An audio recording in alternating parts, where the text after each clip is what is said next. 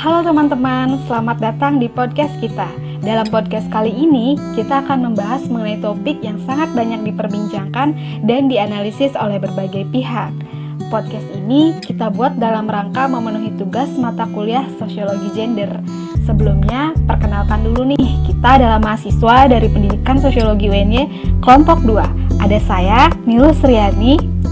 Halo, saya Alia Divanti. Halo, saya Abrita Nurrahma. Halo, kenalin, aku Wida Salma dari Swanda. Halo, aku Kurniatul Jannah. Kenalin, aku Reza. Halo, kenalin, aku Ria Dewi Pangestu. Selamat, Selamat mendengarkan. Assalamualaikum warahmatullahi wabarakatuh. Waalaikumsalam warahmatullahi wabarakatuh. Halo teman-teman semua yang di rumah maupun maupun di mana pun teman-teman berada, selamat datang di podcast kami. Nah, ini adalah podcast pertama yang insya Allah pada hari ini kita akan membahas terkait sebuah tema yang sangat luar biasa, begitu. Sangat luar biasa, mungkin ini juga sebuah tema yang menjadi pertanyaan teman-teman juga atau tidak hanya kami, tapi juga teman-teman gitu. Apa sih tema pada hari ini? Jadi hari ini kita akan membahas tentang perempuan nih, karena saya perempuan biasa, menurut saya ini sangat menarik bagi saya sendiri gitu. Kita akan membahas tentang perempuan, spesifiknya temanya yaitu perempuan dalam bidang politik. Pentingkah? Nah menarik banget ya. Jadi untuk temanya kita ambil pakai tanda tanya biar uh, lebih menarik ya gitu. Uh, jadi sebelum uh, ke pembahasan yang lebih lanjut saya di sini tidak sendiri. Uh, saya ditemani oleh seorang ibu yang sangat luar biasa oleh seorang perempuan wanita yang sangat luar biasa Alhamdulillah beliau berkenan untuk berbincang-bincang bersama kita seperti itu. Beliau adalah seorang perempuan kelahiran Manggar pada tanggal 29 Februari tahun 1988.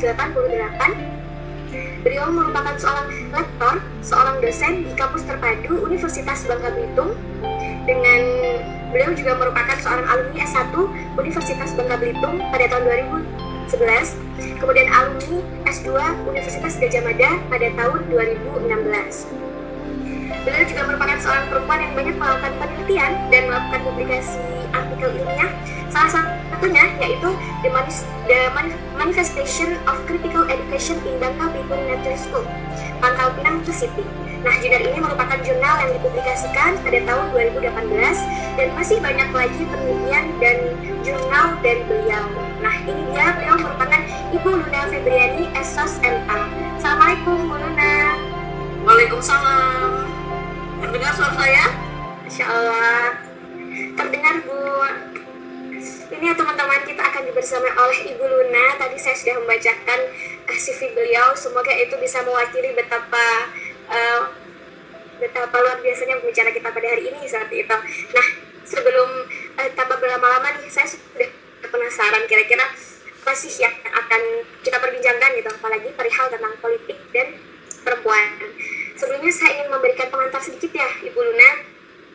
Jadi perihal perempuan dan politik nih. Kenapa sih kok uh, dari kami mengambil uh, temanya itu dengan tanda tanya? Karena ini masih menjadi pertanyaan juga perempuan di dalam dunia politik pentingkah nah menjadi pertanyaan apakah perempuan di dalam politik itu uh, adalah sebuah, sebuah yang penting gitu kalau kita sama-sama tahu ya teman-teman perempuan di dalam dunia e, di mana pun itu di dalam beberapa tempat salah satunya mungkin lebih spesifik ya di dunia perpolitikan itu masih menjadi e, terkadang menjadi beberapa pertanyaan gitu. Dari perempuan sendiri ataupun dari laki-laki gitu kenapa harus ada perempuan? Dan perempuan juga bisa jadi bertanya gitu kenapa tidak boleh ada kami ya gitu. Jadi makanya pada hari ini kita akan membahas perihal itu gitu langsung saja nih uh, sudah penasaran banget sama Ibu Luna nih. Jadi untuk yang pertama nih Bu, kita akan uh, membahas dulu menurut Ibu nih sebagai seorang pengamat ya. Uh, bagaimana sih pendapat Ibu Luna terkait keterlibatan perempuan dalam dunia politik akhir-akhir ini? Oke, okay, langsung aja atau gimana? Iya Bu, langsung ya. aja monggo. Jadi Oke, okay, keterlibatan bagaimana keterlibatan perempuan di dalam dunia politik ya itu menjadi perbincangan utama kita ya Eh, terima kasih Mbak moderator ya. Jadi ya, uh, menarik ketika berbicara tentang perempuan dan politik ya. Kenapa saya katakan menarik? Karena memang sejarah menunjukkan ya uh, posisi perempuan di dalam politik itu sangat-sangat minim atau uh, tidak tidak apa tidak uh, tidak diprioritaskan ketika berbicara perempuan di dalam politik ya. Kita melihat sejarah perempuan. Perempuan mengalami uh, ketertindasan, perempuan ditempatkan di dalam posisi-posisi yang inferior ya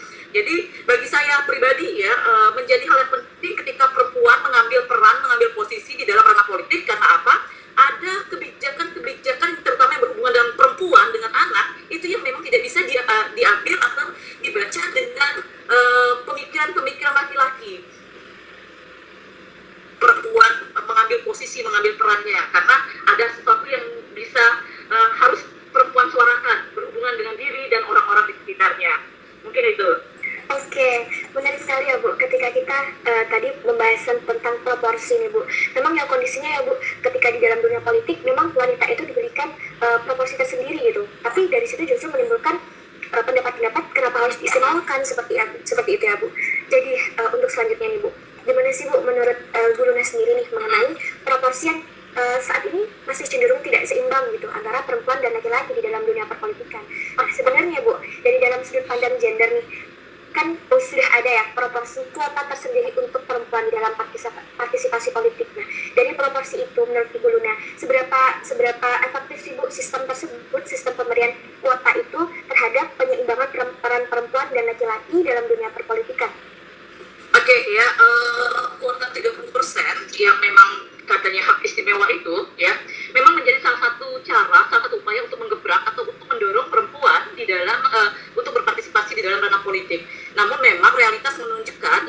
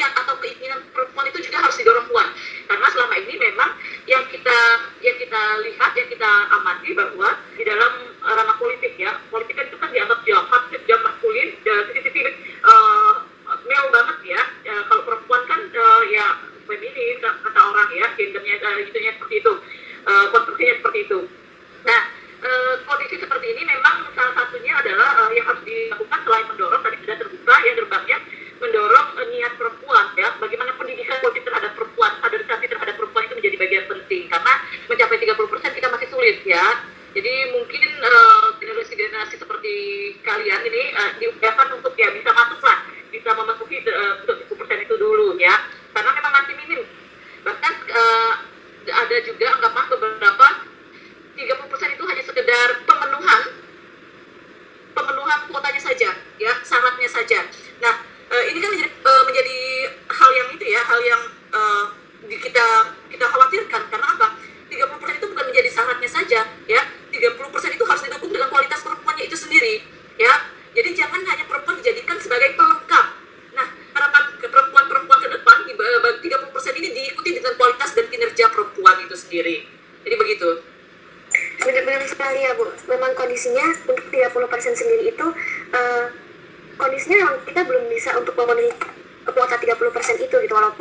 menjadi kuota yang sudah disediakan gitu untuk uh, perempuan nah tadi ibu sudah uh, mengatakan bahwasanya ini memang kendala bagi perempuan-perempuan di Indonesia gitu maka dari itu kaderisasi perpolitikan di perempuan itu diperlukan nah sebenarnya bu untuk peran nih kira-kira siapa sih yang memiliki peran penting untuk kaderisasi perempuan dalam bidang perpolitikan bu? Oke, okay. Oke, okay, uh, untuk kaderisasi perempuan yang memiliki peran penting yang pertama tentu saja partai politik ya. Partai politik utamanya salah satunya adalah kaderisasi uh, anggota itu sendiri ya.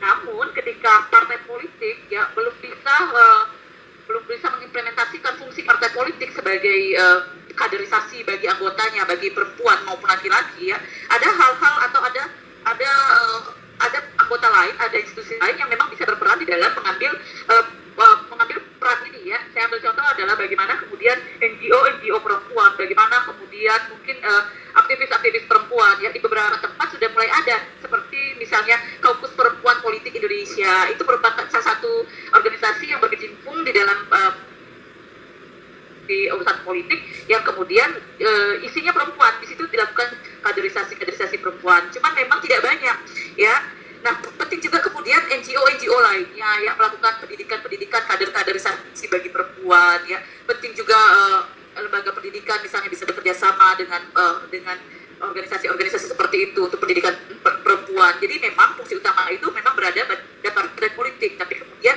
kalau memang tidak bisa, ada NGO-NGO yang bisa di, mengambil peran ini. Jadi sehingga kaderisasi itu berjalan, ya. Baik Ibu, uh, ternyata memang ini ya perlu partisipasi dari banyak pihak seperti itu ya Bu. Terus kalau misalkan kita kembali pada uh, partisipasi yeah. dalam dunia perpolitikan ya Bu, fenomena yang terjadi gitu ya Bu ya dalam di dunia perpolitikan itu wanita itu biasanya hanya sebagai simbol partisipasi saja. Nah, di situ terbukti gitu kalau perempuan itu tidak bisa banyak melakukan misalkan keputusan, penentuh arah kebijakan. Nah, itu perempuan tidak bisa melakukan itu. Bahkan itu hanya bisa dilakukan oleh laki-laki sehingga perempuan hanya hanya bisa dikatakan sebagai simbol partisipasi. Nah, kalau dari Ibu nih uh, terkait hal tersebut nih, sebenarnya apa sih Bu yang menyebabkan hal itu bisa terjadi? Oke okay, ya, uh, tadi kita sudah bincangkan bagaimana kemudian uh, perempuan uh, ketika berbicara tentang kuota 30 persen, perempuan setiap kali dianggap sebagai pelengkap, sebagai syarat ya. Jadi uh, selain di partai politik ada beberapa tempat atau beberapa organisasi yang mengharuskan ada keterwakilan perempuan, misalnya KPU. Sekarang untuk menjadi komisioner KPU, Bawaslu itu uh, sudah harus ada perempuan yang perwakilan perempuannya. Nah, tadi kita juga sudah berbicara bahwa memang uh, tentang perempuan acap kali di, uh, dijadikan sebagai pelengkapnya saja. Maka dari itu kata saya tadi uh, pentingnya peran peran perempuan pendidikan perempuan ya pendidikan perempuan sehingga perempuan tidak hanya sekedar dijadikan sebagai uh, pelengkap. Karena apa selama ini kebudayaan uh, budaya yang ada pada ranah-ranah politik memang menempatkan itu posisi superior ya sehingga ada posisi anggota yang memang tidak memiliki peranan penting. Nah ini menjadi kebiasaan dalam uh, kita ya sehingga uh, yang ada di dalam masyarakat ya. Jadi perempuan misalnya menjadi ketua dewan ah dia nggak bisa ya. Sering dianggap remeh. Karena tadi perempuan hanya dianggap sebagai pelengkap-pelengkapnya saja. Maka penting jadikan pelengkap. Tapi perempuan harus memiliki otonomi terhadap diri sendiri memiliki kualitas sehingga yang dinilai orang-orang bukan perempuan sebagai pelengkap tapi perempuan yang memiliki kinerja memiliki kualitas atas atas diri perempuan itu sendiri. Saya ingin melihat fenomena menarik ya ketika berbicara tentang perempuan salah satunya yang sedang mungkin ngehit ya dibahas sekarang Kamala Harris ya. Kamala Harris itu uh, kita sedang menunggu ya. Dia menjadi perempuan satu-satunya yang uh, pertama yang berada di gedung putih ya menjadi wakilnya Biden nanti ke depan ya.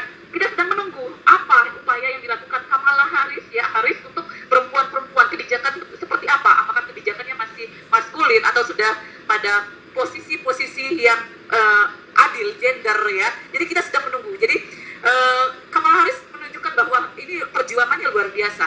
Dia perempuan ya.